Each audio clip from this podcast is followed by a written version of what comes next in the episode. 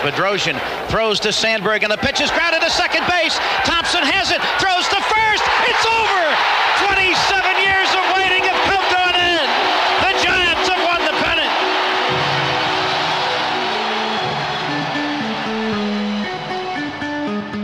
All right, Brad. When we last left the Giants, they were one and two. We were a little sad after that game three there, opening series with the uh, Mariners. But then last week happened. We went to play the big bad Padres. Took two out of three from the Padres. Came home. Fans sweep the Rockies. Nice little. Uh, what did they go? Five and one over that over the week while we were away. Pretty pretty impressive week of baseball for the Giants. Yeah, I mean, I didn't know what to expect going into San Diego. San Diego's riding that high, that off season, we are the champions on paper high. And so, you know, everybody kind of went into that thinking, well, you know, they're they're allowing fans back in and uh, true to form, Giants fans once again invaded San Diego, which was awesome. You know, it was there like a max of 8,000, 9,000 people. But, you know, the Giants fans, we had a, a, pretty good showing down there. So that, that was awesome. Um, I don't know if they're allowing, uh, you know, people from like up north to get tickets and go down there. Uh, if they're allowing, you know, like in San Francisco, is it is it going to be, or is it since it's already started? Is it just San Francisco Bay Area residents, or I think you just have to be a California resident? How do you even how do you even check that? the driver's license. Just like getting into a bar, right? Hey, this yes. looks like you. Good enough. yeah. So uh, let, us quickly recap the week because I think it's worth pointing out. Uh, you know, they, they had some really good games. Now, you know what, uh, what, what was the most that they scored? Like four runs? Was it the most? Yeah yeah. So I, as i was writing down the scores today and i'm looking at the uh, on fangraphs the team uh, you know the the batting leaders as a team. Yeah. It's not impressive no. right? The giants no. were a top 10 offense last year top 7 i think they finished 7th in offense last year. Um, it's not starting out that way. Let me see where they're at right now. I believe they are 26th in the league out of 30 uh, right now in hitting. Yeah, so they scored, you know, against the Padres, three runs, one run, three runs. Then they come home against the Rockies, three runs, four runs, three runs. We're watching, you know, this is like 1962 baseball, right? Yeah, it's it's it's just you know scraping out runs. Wait, and, wait, I think the 62 Yankees hit a lot of home runs. That so. that's true. Maybe, I, what, what was this? Bob Gibson, whatever the year that Bob Gibson had like a 1.12 ERA. Oh God, uh, you're testing me now. that yeah, it was mid to later 60s, but um but yeah, I mean, it's just we're watching small ball, we're watching the Giants scrape out runs, very pitching heavy. You know, the Giants are very pitching heavy right now. Very, I mean, we're talking like 90 10 if you're looking at percentage splits leaning towards pitching. You you want that to even out a little bit if you want to maintain winning ball games, because uh, you know they got a, they got a tough couple of series coming up here. Um, you know, they got Cincinnati, which we'll talk about. They got Miami. Uh, they, but Miami's not a tough series, but at least you know, not yet. Not yet. And you know how it is. Anytime we go to the East Coast, it doesn't matter who we're playing. We could be playing the um, you know Williamsport All Stars Little League twelve year old team, and we're gonna stumble in a couple of those games. But so yeah, I mean, obviously, we'd love to see that even out a little bit more. 60-40 would be nice. Uh, 70-30 is even better than what we're seeing right now. Well, well, the one thing that they're actually doing is hitting home runs. Like they're in the in the National League, I think they're in like the top three or four in home runs, but they're all solo home runs. Like they're not hit, they're not getting on base in front of these guys. So okay, so let's just go quickly. We'll recap the whole week. So they go to San Diego. They win game one on three solo home runs. Mm. DeSclafani, I think he gave up two runs. Jake McGee closes it down. Uh, they they also uh, in game two They got uh, you so crazy Darvished. Darvish is he's, going to be a tough one for us. He's so. I mean, all the pitches that that guy throws, and then like they say, he's like making up pitches in the middle of the game. He can throw. If if you're if you're up to the plate and you're Brandon Belt and you have one of your patented seven or eight pitch at bats, you could see seven or eight totally different pitches. Mm-hmm. You're not going to see the same thing twice sometimes. That's that's hard to hit against. And then Melancon, our good friend, or maybe maybe not so good friend, Mark Melancon, anymore. closed uh, that game. So they lost game two. Which was the game that uh, Tatis went down? Was it game two or game three? That was in. Uh, you know what? That was actually game one. Oh, game one. Game one of the series. We almost Um, had a baseball tragedy, and we'll see. It Yeah. could still be a baseball tragedy, but you know that guy on a swing, you know, sublimation or sub sub subluxation or whatever they call it of uh, of the shoulder. Yes, and it was really sad. It was really sad to see him. I'm like, whoa, like he's not even like on my team, but that really, I was like, oh no, this is not great for baseball. You never want, I mean, you don't want to see anybody get injured, but not that guy. No, definitely not. I mean, he is. You know, he's the youth of the game. He's beginning to be the face of the game. He's on. He's on the cover of MLB The Show. Uh, what is it? Twenty two now. MLB The Show twenty two coming up in a month. Counting down eight days. I Oh, eight eight- days. Oh God, Is it the 20th? Is April 20th? I think so. I got a pre-order. I Yep. got I got to get on this. Um, but yeah, he's the face of that game. He's he's starting to become, you know, like the face of baseball. Uh, a lot of these young guys are. Why isn't Trout? I don't know. I mean, the guy's the guy's so ridiculously consistent, but he's an old guy now. The the young guys with the passion and the flavor, and uh, I mean, you saw him a couple. I think it was a day or two before that, diving in back into first base on a pickoff throw.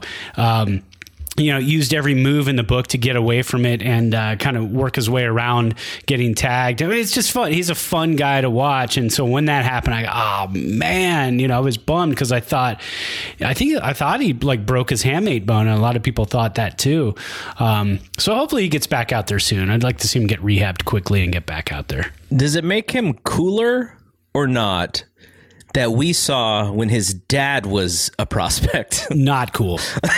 no, because no, not cool. When we yeah, didn't he? Uh, didn't didn't Pops hit four home runs on opening day once for the? It was either the Cardinals or the Expos, but he hit four home runs on opening day.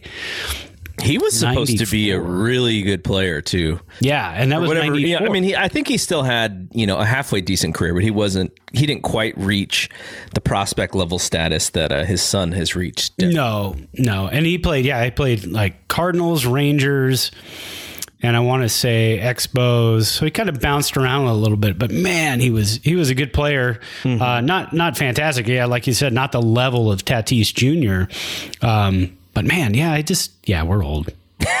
Just, it's not cool. So game three, Darin Ruf hits a two-run jack. Uh, then Tyler Rogers gives up a jack to Wil Myers, and we were we we sat at that point where it's like, oh no! Like I know collectively it's still early in the season, so Giants fans were like, look, it's only two to two, we're fine. But extra innings has not been our best friend, and yet the Giants win in extra innings. So they they go away from San Diego feeling good about themselves, and then they come in. Uh, they come back home. You know the the nine thousand fans or or whatever they had in the ballpark. It was so. I ended up listening to the the the time that I spent with the game. It was mostly on radio. Um, so I didn't really get to see a lot of the game on TV, except I did see the end of uh, Sunday's game. But a lot of it was just on radio for me because I was out putting a grill together, and then I was out doing other stuff.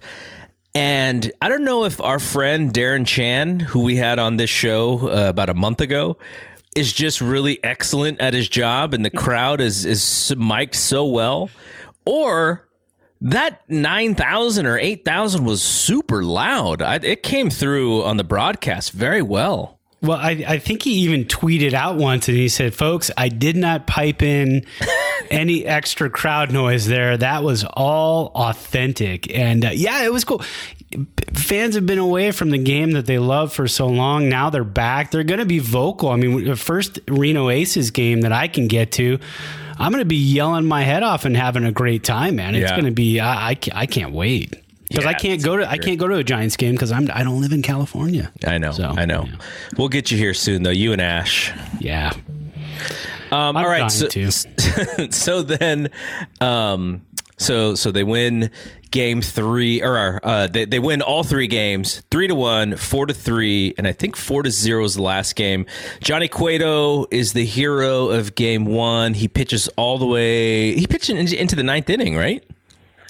He did. yeah, he pitched into the ninth and almost got the last out, and uh, then they had to swap him. I think he was up to about 107 or 108 pitches. And I know Kapler went out there once, Yeah. and the fan base basically told him, "You better leave this dude in the game." And he's like, "Okay, I'm leaving Now, him in." I wanted to ask you, as a wrestling fan, was that a was that like a wrestling manager move? Was that like uh, Paul Bearer going out and doing a little something? I mean, is that is that what that was about? Bobby the Brain been- Heenan. There might have been some psychology there, right? Because Kapler, you know, he wants to he he wants Cueto to and look. Cueto has been very uh demonstrative in how he wants to be treated as a starting pitcher to say the least.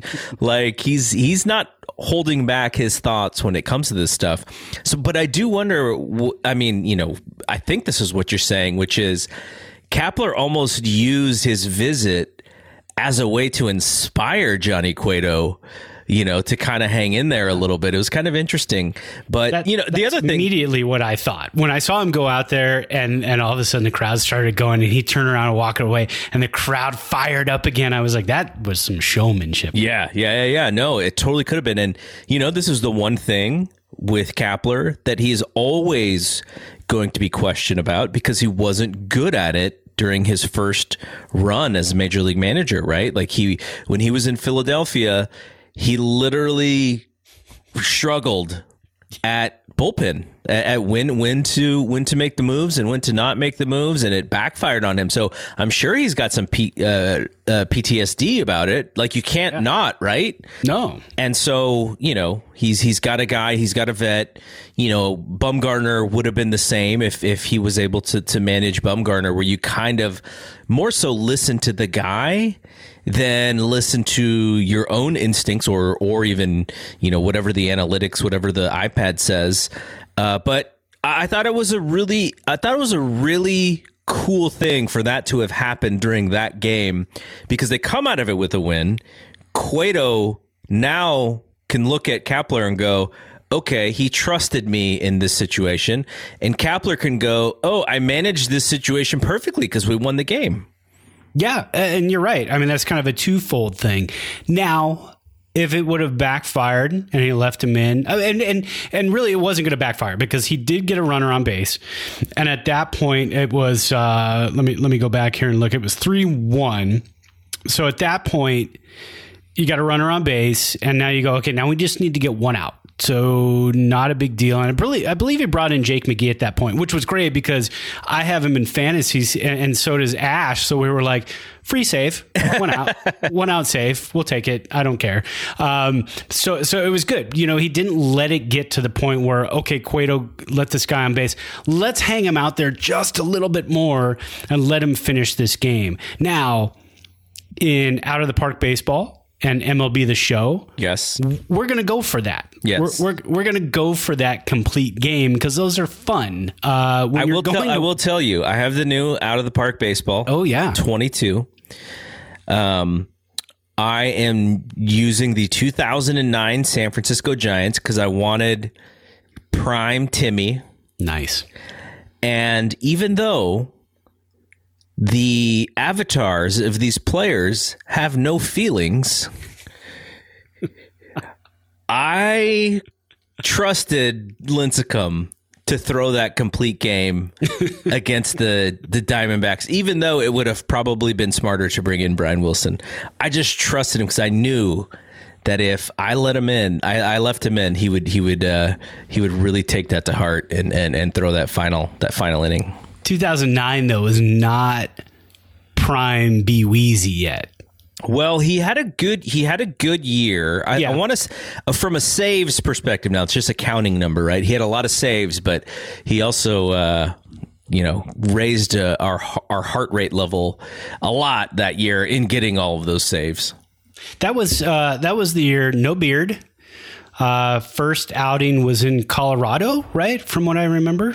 I, you got me. I, that was many years ago. Yeah, I think uh, the, the first time we ever saw him was in Colorado, and we're like, "Ooh, this guy's throwing gas." Yes. Um, but but and then we knew we had something, and I thought he got hurt that year, and then came back in 2010, and that's when he just kind of blew up. But Then he then he became he he, he what, talk about you know I mean we, we we like to talk about history on this show so Yes. we will often veer and and go off tangents but talk about somebody who just explodes onto the scene right like he really maximized his uh, his years or his minutes on the on the television. He makes the All Star team, and you know he's got that 2010. I mean, we remember him closing out not only the World Series, but he closes out Ryan Howard. Um, but like literally the next year, he's done. yeah, yeah, I mean, the- Crazy. The, and then, and then when you look at it, because you got this closer, and and you say, well, I think you know, Papelbon might have gotten a couple of World Series rings as the closer for the Red Sox. Giants win three World Series with three different closers, and one of them was your starting pitcher, Madison Bumgarner, in 2014. So you had three different closers closing out the World Series in in a span of five years. So yeah, it was just like boom, boom, boom, lights out. Uh, you know, he was B Weezy was a little bit of a head case. He For sure. he, he he was in his own head. He was a little goofy, uh, but we loved him in that short period of time. But yeah, that was your if you're right. That's that's the definition of writing the hot hand. Oh, yeah. and Bochy did for an entire season to get a World Series trophy out of it. Has anyone ever unbuttoned their shirt to their Hmm. belly button like he did before? I feel like he's the only Mitchell? one. Kevin Mitchell. Well, didn't, Kevin- he had an undershirt though, didn't he? He, he- yeah, he did, and, and Mitch would wear that black uh, T-shirt underneath Mm-hmm. it. Uh, but but Brian Wilson would cut his T-shirt to show his chest tattoo. Yeah. Oh, there you- remember that? there you go. Yeah, you got. I mean, you got a chest tattoo. You're not going to cover it up. Nobody's going to see it. Well, So we're already so far off of, of what we've been doing, so I, I want to keep going there. Do you remember when they did that Showtime series in 2011? Uh, yeah, I I called Directv because I didn't have Showtime, and I and I said, "Hey, do you guys have any like like right before it started, like a week before it started?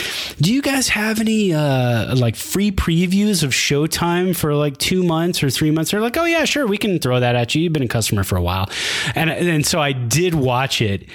And it was so out there at Andres Torres and his pants and all the other crazy stuff going on. Bochy telling Belt he made the team and having him Yes. crack a brew with him. Yeah, That was crazy. What it- like That was fun. I think you can get that on DVD or Blu-ray still. Yeah, I think you can get. I would. Lo- I would. I really would love to watch it again. Yeah. Well, maybe I'll grab it. You grab it. We'll watch it and we'll talk about it in the off season because you know that'd be awesome. off season's a little slow. We always like fun stuff. Well, this year would be ten years since the show. there you go. Crazy, I like that. craziness. All right, back back to this Rockies Okay, series. Uh, so Back on. Brandon Crawford, big hits in games two and three in the clutch. De Sclafani throws a great game three.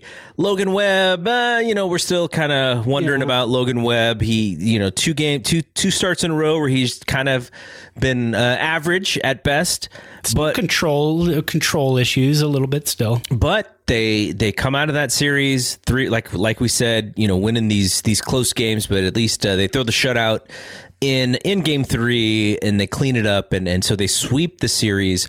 Now before we get to what we are what we are imbibing here I mentioned the Logan Webb thing because they have Alex Wood, who is kind of on his way back, right? We, have mentioned this Yeah. before. They don't have a lefty in their starting rotation. He would be the the one lefty in the starting rotation. The way that things are going, you would think Logan Webb. You still want him on the team, but maybe he would move into like a relief role because he's he's probably you know a little bit more adaptable than say Sanchez would be to to throw relief. So I don't know if that would be a hit to his confidence because because I, I really do want to see him throw. Like we talked about his spring training, but what do you think when when Wood comes back? Is it, does Webb go to the bullpen? That's a tough one, man, because you're dealing with a, a young guy's ego. Um, you're, you're not not so much ego. Sorry, I said the wrong. His confidence, Confidence, yeah. like you said, and and last year was a You know what though? season. You're not wrong, right? Right. ego is part of it. Like to be a big leaguer and to get up there Yeah. and you want to get these best players out, you got to have ego. You got to have like this chip on your shoulder. So I don't I actually don't think you're wrong with what you said. And we don't mean ego to be a bad thing either. No, ego is no. actually a good thing to have when you are a starting pitcher in Major League Baseball. Well, and when you come out of camp with as many pitchers as the Giants had, and everybody's saying, well, Webb, you know, had a rough 2020 and he's coming into 2021, maybe he starts at the alternative side or in the minors, pitches a little bit in AAA, and then comes back. He came out of spring dominating hitters and earned the number three spot. He didn't sneak into that five spot. He got that number three spot. So to take him now and put him in the bullpen, that that's really a tough one. I think the Giants are going to find excuses to give guys a start off, and it might just be Logan Webb to say, hey man, we're giving you one start off. We're going to throw in wood. We're going to work a little bit on your control, on your turn in the rotation. Um, you know, maybe we'll throw you on the side. We'll, we'll kind of work on that control a little bit and give Wood a start, see what you got. Because again, we talk about this all the time. The Giants have so many pitchers, starting pitchers on on one year deals right now, that when the trade deadline comes around, if you've got a starting pitcher who is only a reliever and you're trying to move that guy, it's not going to work. You know, the Giants have to showcase some of these guys too. So I think they might find a creative way to give somebody a day off. They're not going to go to a six man rotation. That's going to throw everybody off. You've got you've got Gausman, you've got Cueto. Um, You've got DeSclafani and you've got Wood. These guys are all used to going every fifth day. They're not every sixth day guy uh, unless you get a day off in there um, to travel. That's and and the Giants are using that right now. They're not um, they're not skipping people in the rotation uh, when whenever there's an off day. They're sticking to that five man. So yeah, I, I think they're just going to have to really get creative to say we got to give Wood a start, or maybe Aaron Sanchez hasn't worked his way completely up.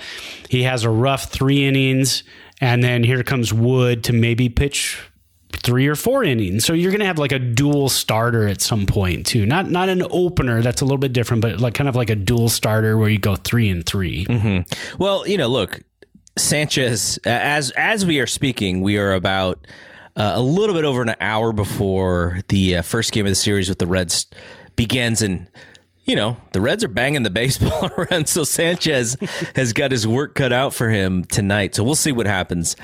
Uh, okay, so. Uh, why don't we get to the the drinking, the imbibing, the alcoholic beverage that we are partaking in as we do this podcast? What are you drinking? Well, over the weekend, we did a lot of traveling. So I was listening to a lot of Giants games uh, on the radio as well. And I want to go back to this. You're not going to get away from I'm a barbecue guy. I, I love my grills. We're going to go back and talk about your grill Okay. too. I just want to I want to see what you got. I want to hear about it. Um, but we went over and, and we haven't we haven't bought a new car in 20 something years. So so and we're a Subaru family so we got one of the new Outbacks and we and we love it. Um, got it down in Sacramento brought it back. And uh, so so and then yesterday uh, it's a bigger car than I thought. So I had to make room in the garage. We have tiny garages here in Reno. So I was cleaning the garage. So I got a nice, big, healthy dose of John Miller over the yeah. weekend. Oh my God. I just, you, you always forget. I mean, I love Kruko and Kuiper. Um, you know, and John Miller will hop over when Flemming's uh, on assignment. And so Kuiper can get the, um, what is it, the fourth, fifth, and 6th uh, on radio. But but a healthy dose of John Miller in your life, you just need it every now and then. So if if you haven't done it in a while, turn off the TV, put in the earbuds, mm-hmm. and put on John Miller and whatever app you got. But but so tonight. Uh, you know, I had a couple beers over the weekend, so tonight I'm doing a little celebrating uh, for the new car, and and uh, we got it all registered today, and it's ready to roll. And uh, so I went with one of my old favorites, and I bought a gigantic bottle of Wild Turkey 101 Nice. a while back. So I'm still working on it. And everybody laughs. I mean, not everybody, but people, when you tell them and they go, Oh, you like bourbon? Oh, what's your favorite? I go, You know, really, Wild Turkey 101 is is hard to beat. It's a really good bourbon. For the price, absolutely. For the price. Oh, yeah. So this gigantic bottle was like 18 bucks. And if you go look up blind taste test Wild Turkey 101, you're going to see it destroy a bunch of other really like 50 and 60 dollar bottles of bourbon. So if you haven't had it, give it a shot. The regular um, 750 milliliter bottle is right around 11 or 12 bucks, and, and you can't go wrong. It's it's really good. Yeah, no, I uh, I took that advice and uh, and I have uh, I think I still have a bottle of rye that's kind of sitting in in in the uh, liquor cabinet over there. Okay, but so you bought a new car, which Yep. I love it. I love it. I, I'm I'm we're close. Like I, I'm not there yet because I didn't drive for the last year. Yeah. but we're close. I think I'm gonna. I, you know, I've, I've been telling Crystal that I want, so you know, a, bigger car. Um, well, we'll see. I, I've I've always had sort of the commuter car because I always have to go to San Francisco for work. But now that I'm getting a little older, I kind of want to. I kind of want to. You know, buy something really fun. So, so we'll see. So, I- I'm kind of excited about that. But okay, you have. Well, if you want to, if you want a Subaru, go see Harveen Castillo in uh, Sacramento at Meta Subaru. But I, I joke though because Harveen and I go way back. oh yeah, uh, high school. We met when we were 14. So, he, you know, I, he just happened to work at a Subaru dealership and we were looking for a new Subaru. He called me up. He goes, Hey, guess what? Got a job at Subaru. Come see me. I said, Okay. And uh, you and I have been playing fantasy baseball and football with Harveen going back to like the early 2000s. how many times has he won? Not many. And if he's listening, he's going to be listening to this because he listens to us. Not many times, and I'm going to count him up. And next time we come, we we do a show, I'll tell you how many times he's won baseball. It's no more than one, probably. I'll tell you that. So, and he's not doing. He's in last place right now. But I'm but I'm bagging on him. He gave me a great deal on the cars, and I'm, I'm sitting here bagging on him. But you know, Okay, so my, my question is is that you have two daughters mm-hmm. who are you know they're they're they're not um you, know they're not as old as my kids obviously. I'm gonna have a kid graduating from college in in about a month. Gee, uh, but what happens with the oldest when she is coming into her license driver's license era of her life? Like is there a car for her? Is is this purchase that you made is it because you know you want to have more than one car for when she's ready to drive? Like how does that work Yeah, so we used to be a two Subaru family back in the day. We had a Forester and a Legacy 35th anniversary wagon, and that was uh, 2004, and the Forester was 2001. So then we had this other car, and it, was also 20 years old. And, "Oh, let's get rid of this thing because starting to have some problems.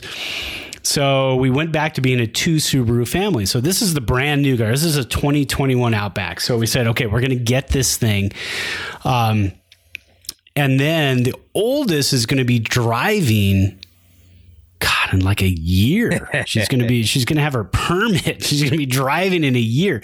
So a year from now, I, I've already told my wife, I want to start looking in a year at a used because we can't get another new. You just can't fit that into payments and all that. It just doesn't work. So I want to get a used Subaru Crosstrek. So we're going to be a three Subaru family. Then the oldest is going to get the legacy wagon, my what used to be my old car, mm-hmm. but I put a kick ass stereo in it. It's got Apple CarPlay. It's got all the cool stuff in it. Even though it's an older car, but I keep it in really good shape. It's got like 160,000 miles on it, but it's a it's still a pretty cool ride. Lots of room. Very very cool car. I think she doesn't think so. As Whatever. but but look, like part of the whole process when you have a child who starts to drive is they have to you know, they have to drive something that maybe they don't want to be driving because how else are they going to be inspired to make a little money to, you know, to get something that they actually want? And she's not driving the new one because it's a turbo. Oh, and I'm I should I'm definitely not driving that one. And it's like a spaceship. I mean, it's got like this 11.6 inch touch screen, Ooh. bigger than my iPad. I mean, it's ridiculous. It's awesome. I can't wait to yeah. get a new car. Oh, so fun. Um, all right, so I'm drink. I've actually, again, you know, you gave me the advice on the wild turkey. This is another one of Evans, uh, the Evans family advice, which is yeah. the Trader Joe's Highland Scotch, wh- Scotch whiskey, which is not expensive in any way. I think it was like 17 bucks, but I always remember when we were talking, this is even back in the days before we even started this podcast, you were giving me your little tricks of the trade and you're like, "Oh yeah, you know, go to Trader Joe's, they have like their Trader Joe's brand. It's discounted, but it's still really good." And so every time I'm at Trader Joe's, like no fail, uh, I always grab a bottle of the whiskey, and it's almost entirely because of your advice. It's like I see it and I go, Oh yeah, I remember. Brad told me to get it, so I got to get it. Like every time I go, I can just get it. That's one of those ones. Yeah, you just keep that one on hand. And what I really like about that one is I like to put on a Sinatra record. There we go. And we'll talk more about Sinatra because Disco, DeSclafani is a big Sinatra guy. Uh, I uh, found that out yesterday. I was super excited. But I like to put on a Sinatra record, hit the uh, crushed ice cube setting on the refrigerator. Uh, put that into a nice whiskey glass and pour a big glass of that. Sip that while I'm listening to Frank, while I'm walking around the house, just, you know, strutting, doing whatever. And uh, that stuff goes down smooth, man. Yeah, no, it's good stuff. I'm, I'm using it uh, in the highball cocktail aspect. So Ooh. I've got the whiskey, I've got the sparkling water, got the big rock of ice and rolling. It's very refreshing. Nice. Okay, so last week we mentioned that we were going to do what we are calling the uh, podcast's MVP of the week. And uh, last week it was Buster. You know, Buster's back. Uh, he hits he hit a couple jacks, but it's really because Buster is back. And as a uh, Buster does, Buster may not do the things today that he did in you know 2012 when he was the MVP that just jumped off the page. He's not hitting he's not hitting 330 anymore. He's not going to hit 26 jacks anymore. He's not going to no. drive in close to 100 runs. What he's going to do though is he's going to help the pitching staff. He's going to get get a good knock when you need it in the clutch. He's going to throw runners out at second base. And so Buster wins week 1 MVP. Now we had week two.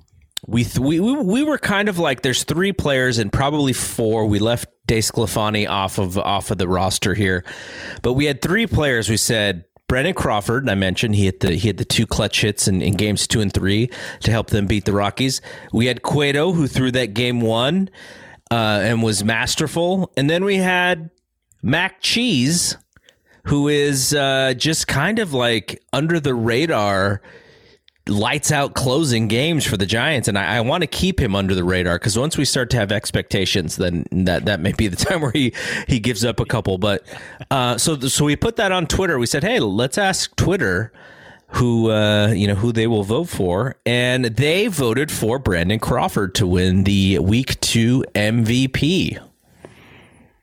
Yeah, and Crawford had a fantastic week. He, I I mean, when you look at his batting average, you don't say fantastic, right? Yeah, he hit yeah. 222. so, I mean, he- it's he not got big hits. He didn't get a lot of hits. He got the big ones.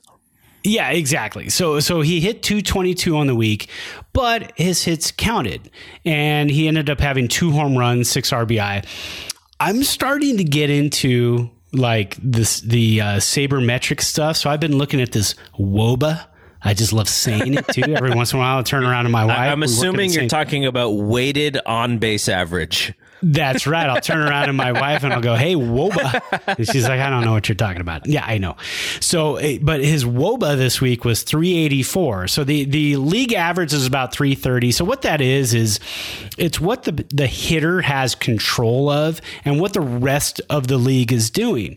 So you're multiplying different things like uh, non-intentional base on balls, hit by pitch, uh, ways to get on base, singles, doubles, triples, home runs, uh, and then you're also factoring in like sacrifice flies.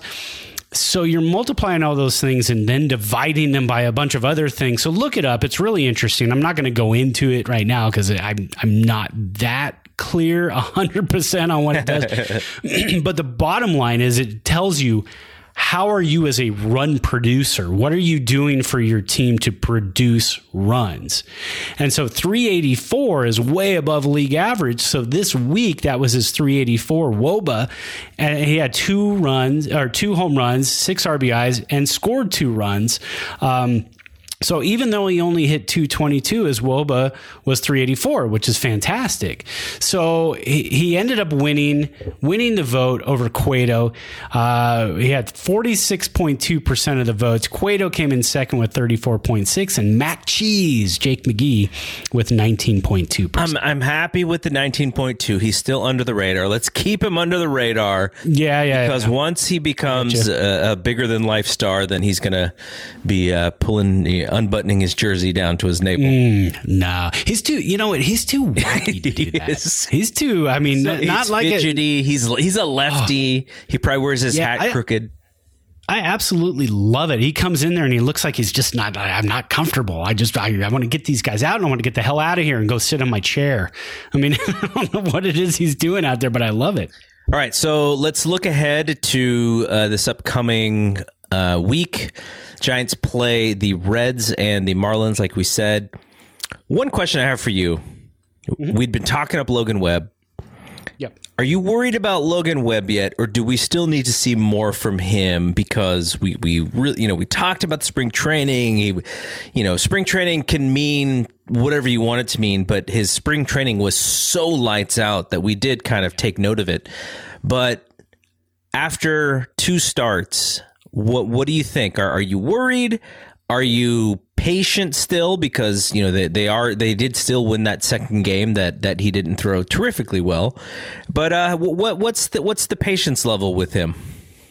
I'm not worried, um, only because first two starts of the season, second one looked a little bit better.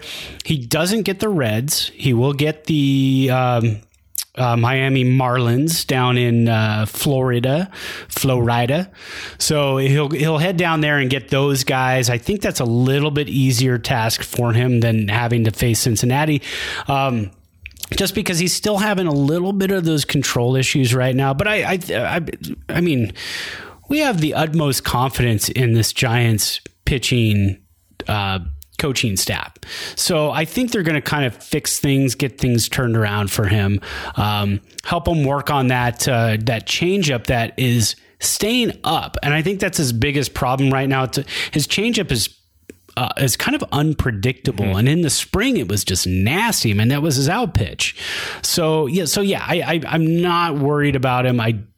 Uh, you know, I'll panic after like three or four starts at that point. I'll start to say, but then again, like we talked about, we have Alex Wood.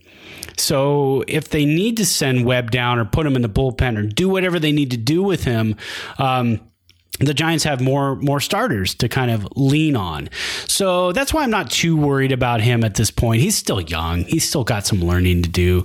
Um, he's still got some game situations to get into and get out of and build that confidence. So now I'm not terribly worried. Right. Second question. th- this is this is like an "Are you worried?" segment. Yeah, I like it. The Giants are the third worst hitting team in the National League, and we're only going by batting average. When it when you use the drop down for OPS, which is the combined on base and, and slugging, they move up slightly. They, they, they, because they've hit the solo home runs, they've got guys like La Stella and Belt and you know who are taking walks. They do move up slightly, but the offense uh, is not the reason that they're winning baseball games right now. Are you worried about the offense? I'm not worried because I know La Stella can hit. He's not a 231 hitter. I know Will, Wilmer Flores is not a 150 hitter. He, he now he still has more walks than he does strikeouts. It's making contact. I know Brandon Belt's not a 167 hitter. I know Yaz is hurting. Belt strike out is, like seven times in a row or something like that. yeah, yeah it, it's it's a little rough. I mean, but the guy he had mono. yeah, exactly, for crying out loud, right? Exactly. I mean, you got to give him a break. Give him exactly, a break. He, exactly. You know, he's still kind of. This is his spring no, training. Look, look, still. He's, he didn't he's get to, still my yeah. guy. He's 100 percent my guy, but he does things where I go Man, that's kind of hard to do. Strike out seven yeah. times in a row. well, well, well, that, and then you got to look at Yaz. Yaz's hand is hurting. The guy has struck out 14 yeah, times I, in 32 I think he's getting a seat tonight, too. Well, uh, tonight, I, everyone's listening to this probably after the game's over, but yeah, he, he's not playing uh, in, in game one against Reds. No, and he and he's not a 125 hitter. He needs to get that hand healthy. Uh, Austin Slater, 154. That one, I don't know. Could he be a 154 hitter? Nah, it's probably more like a 220, 230 yeah, hitter. minimum. Yeah, he's he's just not he's not your guy. I don't think we're going to see a whole lot more of Slater at this point uh, going forward. Uh, Dickerson's only hitting 200. He's not a 200 hitter. Uh, B. Cross hitting 172, but he's clutch. He's clutching up when he has to. Uh, so no, I mean guys still have to get going, and so I'm not worried about this offense. So that's two not worried. And Mauricio Dubon is a 125 hitter. No, he's not. He's probably like a 250, 260 hitter. So. All right. Well, we'll probably have some more "Are You Worried" uh, during the season, but let's look ahead to uh, to this series. But I wanted to point out one thing, which the ERA, the team ERA, is second to the Padres in all of baseball. How much of this do you think is because Buster Posey is behind the plate? Yeah, you brought that up today, and I, I like that. Um, that that's one of those things that kind of just escaped me during these uh, first couple of weeks of the season. But yeah, he's got uh, he's got a lot to do with it. I mean, he commands the the pitching staff. He knows when to go out and have a little word with them. Um, he knows when signs start to get a little mixed up. Don't write it out. Go on out there, get get it fixed. Um, you know, he's he's an all star catcher. He's a three time World Series uh, winning catcher. Uh, he's rookie of the year. The guy has a lot of time behind home plate, and uh, pitchers like that. So pitchers like throwing to Buster Posey, and and they have the confidence in him. It's hard when you've got a guy like Joey Bart back there, like you had last year for for quite a few of the games, and uh, Chadwick Tromp uh, guys with just not a lot of experience. So you know things were a little bit different. So yeah, I, I, think he's got he's got a lot to do with it, and uh, it's fantastic to see him back there again. I want him to get his WAR up. I want his WAR to keep rising because I, I don't want any questions about the Hall of yes. Fame when this is all yes. over and done. Uh, we, we we talked about that a lot. Uh, we we actually did a whole you know is Buster Posey a Hall of Fame a Hall of Famer segment in the off season. Uh, okay, so uh, I I love that Buster is you know Buster is really part. Uh, God, you know, I hate to say he's the heart and soul of Giants because you know we talked about Crawford and Belt or who are still there. Those guys are are very much part of it too. But Buster's just just that much more special. One thing I think is a little bit underrated, and this is not a shot at your boy Chadwick Tromp, but Curt Casali possibly catching DeSclafani. That could be an interesting thing because I was reading Andrew Baggarly. He had mentioned that they know each other. Um, and there was a situation yesterday where Casali or uh, uh, dumped a knuckle curve in the dirt, and then Casali was like, "Nope, we're throwing it again." And he threw it again and got the out. So, like, there's something there. I mean, maybe DeSclafani and and Casali are are the battery, and that's when Buster gets his rest because there's there's some familiarity there, and I, I liked that. Uh, so that that could be a little bit of an underrated move, you know. As much as we like Tromp, because Tromp is a fun player to watch and easy to root for, but you know, Casali with DeSclafani, I think that could be something fun that we could uh, we could watch for for a lot of the season. Yeah, you got to build that battery rapport, and those guys have it. And Buster and Cueto have it. Cueto loves Buster. I mean, okay, d- how much does he love Buster versus how much he really hates pitching to Joey Bart? Polar opposites. the needle goes the exact opposite in both directions on that one, um, and and that's a tough one. I mean, because if Buster's, you know, if Buster can, you know, re-sign a new deal next year, because uh, they're not going to pick up that option for twenty two yeah. million, right? So if he can work out a new deal and be there next year, maybe Cueto comes back on a one mm. deal. But if Buster's gone and Joey Bart's up, you know, Cueto might be like, nah, I'm good. I'm going to take off and go somewhere else. oh, man. Um, we, we love Johnny Cueto for more than one reason. And he oh, retweeted so you the other day. Yeah, that was dope. I enjoyed that. I was like, I texted everybody I knew. I took a screenshot of it. I texted my wife. She goes, "Oh, oh cool." I don't think she knows who Johnny she's, Cueto she's is. like, is but, does that have to do with the WOBA? is that a is that the Woba guy? No, it's not the Woba guy. But but uh, yeah, that was so fun. I mean, Johnny Cueto. We did the Dia de Cueto hashtag, and then he retweeted it, and you know, as something in Spanish. And uh, I was like, "This is cool, man! Johnny Cueto riding horses with no shirt." Well, on. I will say you've been you know? killing it on Twitter. The Thompson to Clark uh, Twitter uh, account. Definitely check it out. If you if you're on Twitter and you're listening to this show, you should definitely follow it. Brad is tweeting mostly. I, will throw in a couple things. In oh, there. you you yeah, you get in there because uh, this weekend I was traveling. I couldn't do any. But but really, Brad is is uh, doing a great job, having a lot of fun. People are digging it because I see the replies too. I'm like, ah, I see. You know, people are interacting, so it's actually really cool to see. Um, definitely check it out, Thompson and Clark on Twitter. Okay, let's quickly get to the to, to these games. Game one is already going to be over by the time most people listen to this. So the Reds are coming into town. They're hot. They're six and three. They have the second best run differential in the National League, only to those Dodgers. Mm-hmm. Uh, Reds are plus 20, Dodgers are plus 23. Uh, so, you know, you look at it and it's like, okay, the Giants are really excellent with the with the overall pitching. The Reds are really excellent with the offense. At some point, it's the irresistible force meeting the immovable object. What do you think about this series? This is a, and again, we said it last time. We're going to say this. I don't know how many times this season. This is going to be a big test for the Giants. Just put that on repeat. You can put it at the beginning of every podcast that we do because there's always going to be a big series. I think when they're done with the Miami series at the end of this week, they're going to go to Philly. Yeah. I mean, that's a big one because Philly's playing yeah. good ball. Um, Kapler's old stomping yeah. ground. So it, it, should be interesting. Uh, but yeah, the, the, this is a huge series. So in the game, game one, you've got the number fives going against each, each other. So everything kind of lines up. Game two, you got the ones. You've got Castillo, Luis Castillo, who had a horrible first outing, but was lights out in his second outing. And he's he could be one of the best pitchers in the National League when yes. he's on. Uh, and he's going against Gausman.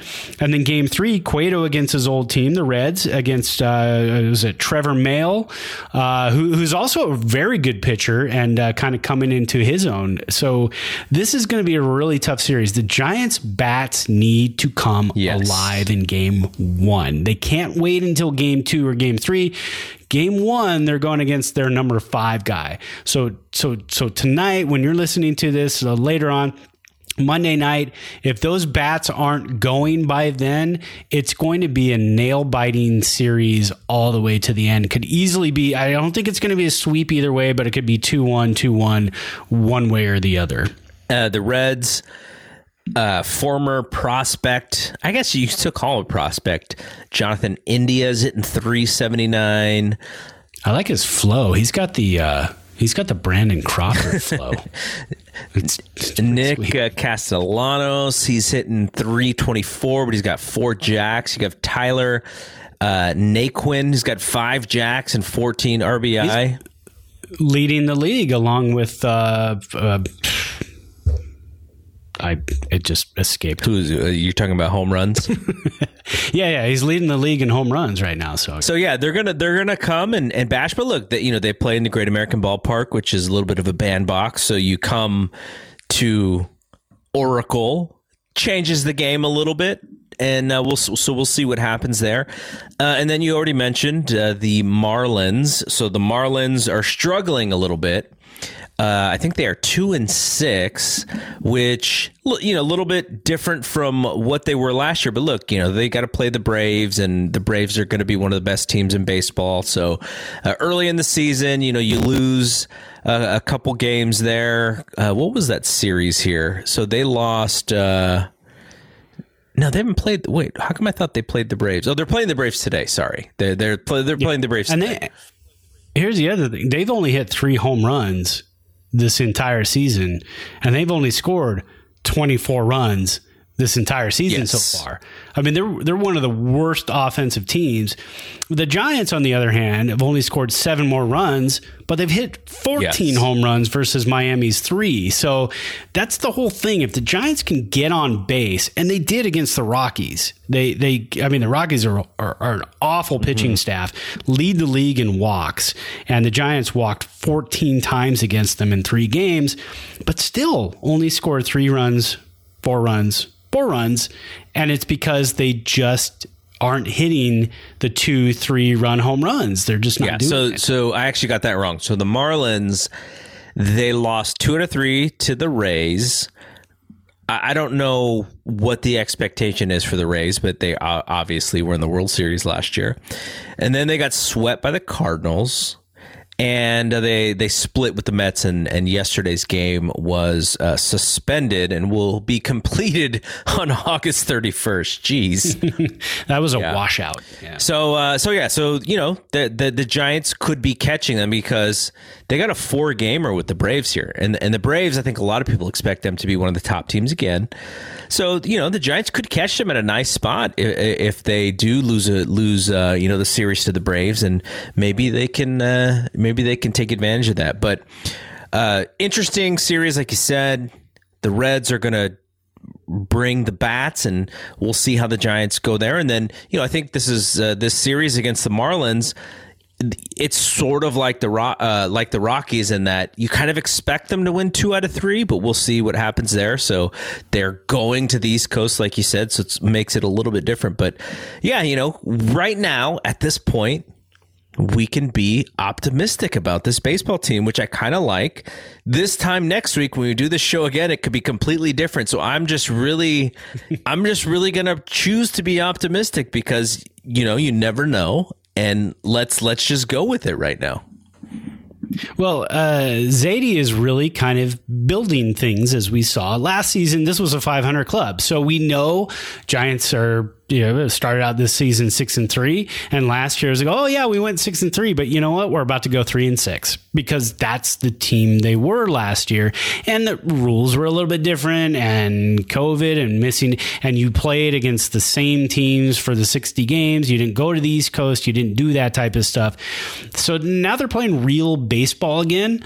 Um, so now, now we get to see what the Giants have, and so far we're very impressed with the pitching staff very impressed with um, Kapler's uh, bullpen moves. I am, at least, uh, very impressed with the roster from top to bottom, the things that they could do. Some guys just have to get off the schneid, one of my, one of everybody's favorite sayings, get off the, mm-hmm. the schneid and start hitting the ball and finding some gaps because you're not going to win on solo home runs. It's just not going to happen every week in every game. Um, you're going to have to put – you're to have to walk and then get a base hit and then get a double and drive in two runs. I mean, you're, you're going to have to do things differently to score five, six, seven runs. Giants did that the first couple games of the season. And after that, they've just been silent with the bats. But luckily, the pitching staff has been carrying them. So, yeah, th- this, this could be a 500 club. This also could be a very, very good club if they can get things going. Hunter Pence still is holding that the Giants are going to be the second wild card in the National League. They have that. They actually have that spot right now. If you look at the nine games in. Uh, one, one, more thing. We're going to get to the last subject, which is something that Brad wanted to bring up. Uh, if you have a subscription to the Athletic, last week, I think it was on Thursday, Jayson Stark did an interview on his podcast. Um, Starkville, J- Doug Glanville is on it. D- Doug Glanville I'm still trying to figure out what he actually brings to the table on the podcast.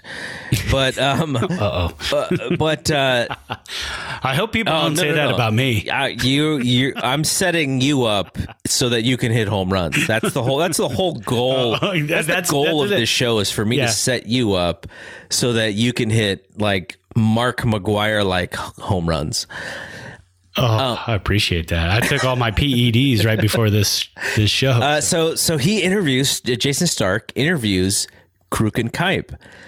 It's awesome. He's got them for like, I don't know, 30 to 30 minutes probably. So check it out if you got a subscription to The Athletic. Actually, you know what? You don't even have to have a subscription. You can just subscribe to The Athletic's uh, daily baseball podcast. They do five shows a week. Uh, it, will it'll have ads in it because you if you just use your RSS feed and your podcast reader, it is so awesome. Kruk and Kuip just telling stories. I mean, you know, all they're talking about their friendship, talking about when Krukow first started broadcasting, and you know that they how they were telling uh, how they were doing play by play on the bench in Frank Robinson's dugout. because it was just you know the, the the long season but definitely go out of your way to listen i was so happy listening to this while i'm doing the dishes kind of probably staying up too late just so I could finish them. But anyway, listen to that. Okay, now last thing you wanted to mention, or you wanted to talk about this uh, major league uh, draft league that they're doing, which is people who are sort of uh, done with their college season and waiting to be drafted into in Major League Baseball's amateur draft. Yeah, so this this is really cool. I I didn't know about this, and all of a sudden this popped up kind of in one of my. Uh, I don't even remember where I saw it today. Email, Twitter, wherever it was. But um, so there's an MLB draft league. Uh, they didn't say who's going to be playing in this league, uh, but it's run by Major League Baseball. It's 68 games long. Starts May 24th, runs through August 13th. They're going to take a break right in the middle, July 9th through the 14th. And then the actual draft is July 11th uh, through the 13th. So, right in the middle of that little break that they're taking. Then they reconvene on July 15th and go to August 13th. Uh, they don't say if there's going to be any kind of postseason or anything like that. But you and I were kicking around the idea this is probably going to be, these aren't going to be your top prospects. These aren't going to be the guys who are going in the first like three, four, five rounds. Those guys don't want to get hurt. They want to finish their college career and say, "Yes, okay, we're good. We're we know where we're going in the draft. We know around which round." These are going to be your super late round guys, probably uh, your fringe guys who may not get drafted. Um, again, I don't know how they're picking them. If they're going to be invited, if they're going to have to apply, or how it's going to work. Uh, but there's five teams. Um, uh, or did I count wrong? I've got six managers here. So yeah, so it's going to be Coco Crisp. Uh, these are the managers: Coco Crisp, Jed Gyorko, who's 32 years old. The guy just I thought wow. he just played last year. Um, Jeff Manto, yes. you remember that guy? um, Derrick May, Delwyn Young, and Billy Horton, who was actually a Giants coach uh, in the in a minor league system from 2012 to 2019.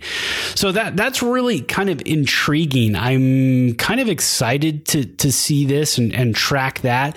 I really hope that the games end up on MLB Network somewhere. Um, they already have so many MLB games on MLB Network. So May 24th to August 13th is like prime time Major League Baseball.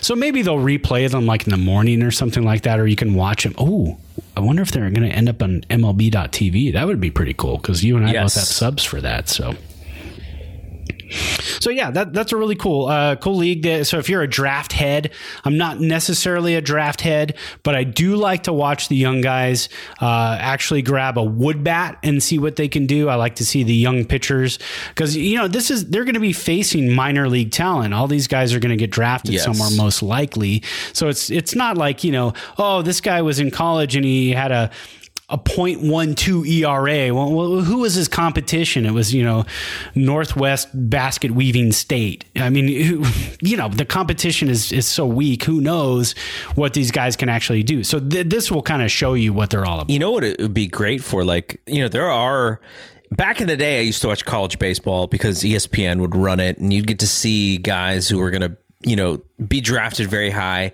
I, re- I mean, I can remember watching like Will Clark and Rafael Palmeiro and BJ Surhoff and these guys playing the College World Series.